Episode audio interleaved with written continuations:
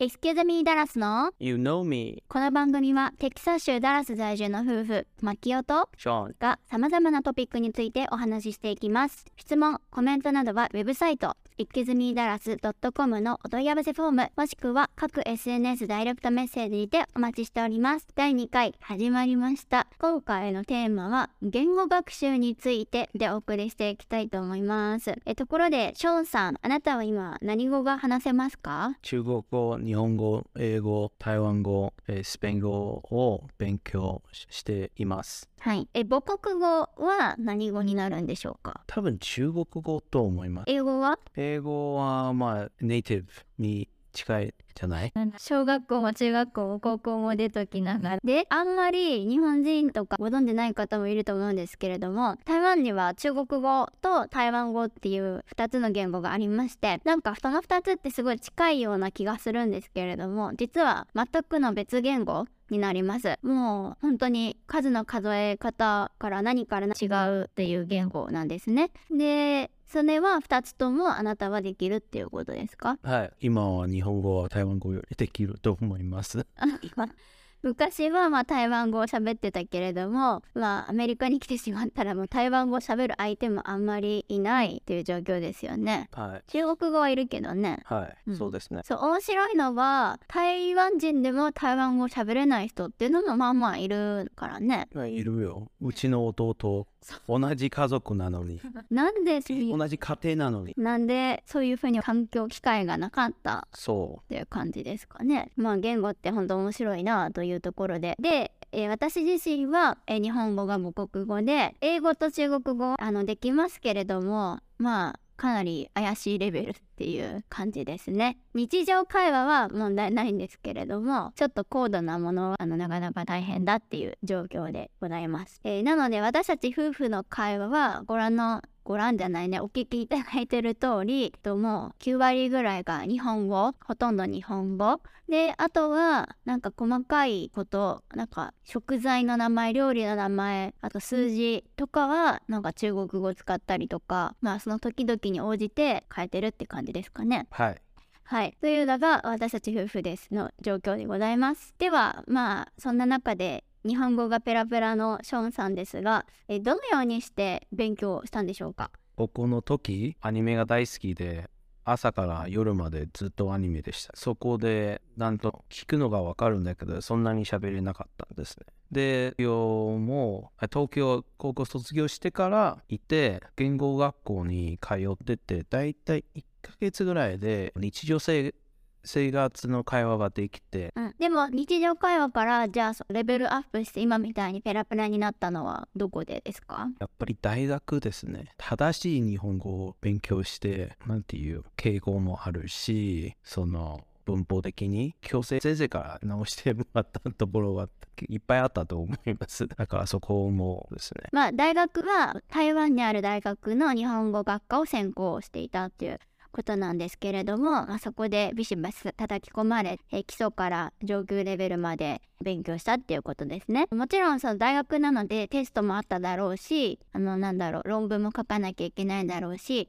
まあそういうちゃんとした勉学もあったと思うんですけれどもなんかそれ以外に取り組んだ勉強方法とかありますか？バラエティ番組見て、あの、特殊な学習方法としては、率直、率直というあの勉強法がありました。即直はいというのは、聞いたところをえー一回じゃあその、まあ、例を今ここで流してみてそのどういう勉強方法即調とは何ぞやってところを聞いてみたいと思います。えー今回題材にしている動画は YouTube にあります ANA 機内安全ビデオという動画になります。全日空の飛行機の中で流れてるやつですね。でこれをまずは、えー何倍速で聞くんですか？まずそのスピードと聞いてみんな多分日本語は問題ないんだけど英語が聞いてわからなかったらもう一回2倍速で聞いたらその効果をちょっと後でとわかると思う。はい。じゃあまず普通の速度で聞いてみます。どうぞ。ご搭乗ありがとうございます。Welcome on board. これより機内の安全についてご案内します。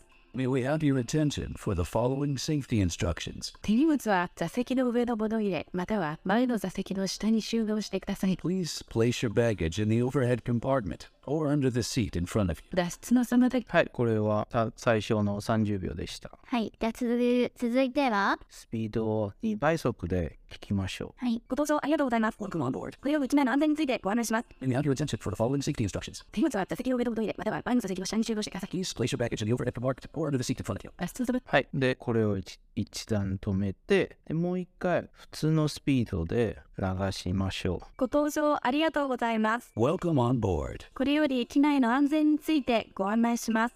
May we have your attention for the following safety instructions. 手荷物は座席の上の物入れまたは前の座席の下に収納してください。Please place your baggage in the overhead compartment or under the seat in front of you. 脱出の妨げとはい、どうですか、うんこれを聞いてて。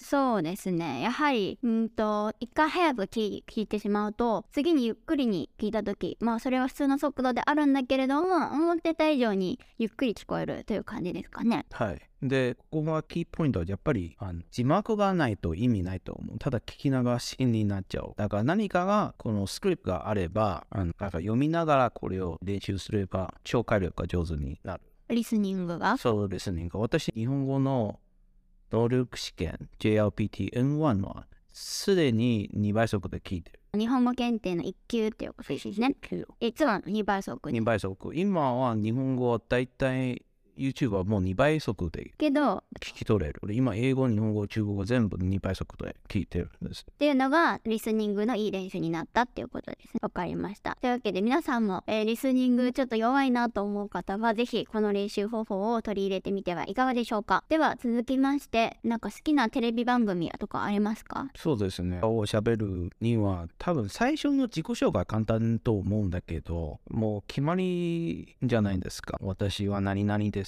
あなたの名前は何ですか？とか、お名前は何ですか？とか。でも結局そこ、話題は長く続かなくて、で、私も最初めちゃ苦労しましたよ。あの、え、ショーンさんはなんで日本語喋れますか？あ、アニメ大好きで。で、シーンという返事で、しかも距離がちょっと、ちょっとところじゃないから遠くなっちゃってるし、え、ちょっと逃げないんだよ って思って、みんな去ってしまうんですね。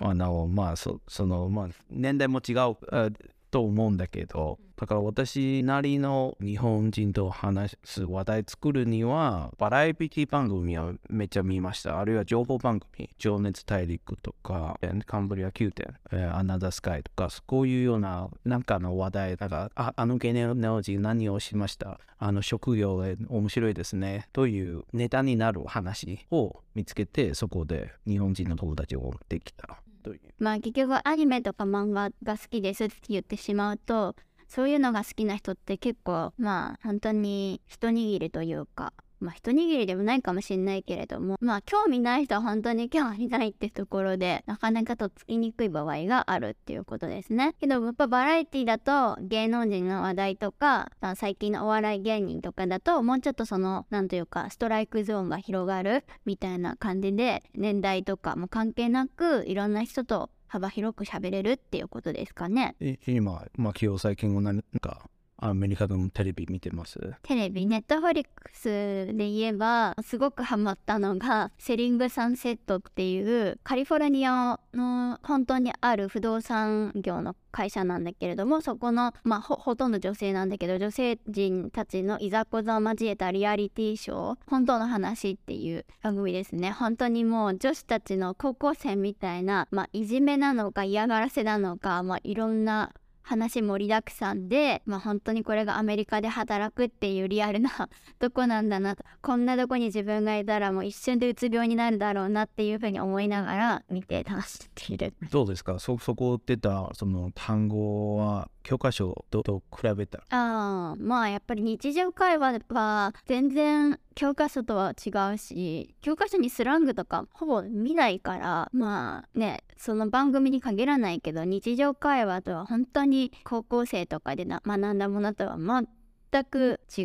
うものばかりが出てきますね。もっと簡単それとも聞き取りやすいんですか？それとも。いやー聞き取りやすさはそんな変わんないけどなんかにこれ普通に勉強したまま来ても多分アメリカ人となんか会話が続かないだろうなってすごい思う。やっぱりかみんなこっちの人って返し方がうまいというか日本語っていうとなんかあ座布団2枚座布団3枚みたいなとんちの効いた返しとかがすごい多いからなんかそういうのを全然勉強したことがなくてあそういう風に返すと話が続くんだな盛り上がるんだなっていう風に思うことが多いかな。皆さんもおすすめですかこれ？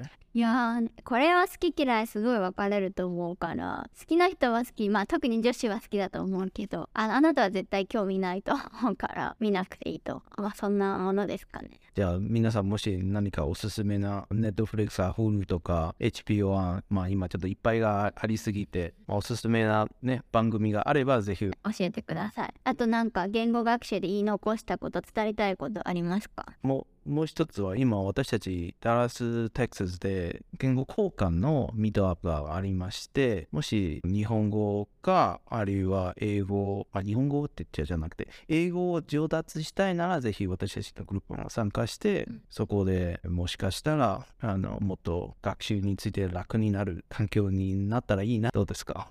そうですね。まあ、言語交換、例えばじゃあローカル人、アメリカ人とかが、えー日本語勉強したい人、えーアメリカ人が来たり、逆に英語勉強した日本人が来たり、そんな感じでお互いに会話しながら、まあ、勉強しようよ。で、これはもう有志の会なので、完全無料だし、別に決まりも何もない会なんですけど、えー本当に老若男女、えー国籍も問わず集まっています。まあ詳しくはリンク貼っておきますけれどもそのうちの、えー週に何回も実はやっていてで全部は私たちも関わってないんですけれども、まあ、一部についてはこの夫のショーンが携わって運営をしていたりしますので勉強したい方とかお友達作りという意味でもご興味ありましたらご参加いただければと思います。じゃあ日本に行ってあ日本語って難しいなってすごい思った瞬間は何ですか？漢字えとカタカナ。漢字はだってさ中国語なんだからさわかるじゃん。はい、でもちょっと発音ねいろいろあってそこを区別するには今でもあるじゃ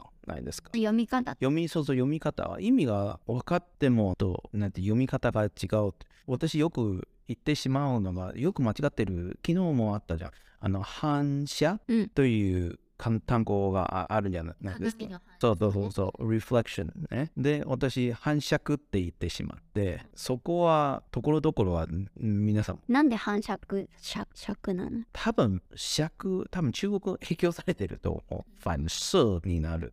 から、なんか自然的にくも入れるかなと思うというのはあります。と、この間、もう一人の知り合いの YouTuber さんで、あの外人軍馬という方で、その日本語の難しさはカタカナ。それは確かに私でも、あれ発音はこういう本当の英語だったらこんな発音なのに全然違う風に読むとかスペルが本当にわからないですね。カタカナになったら。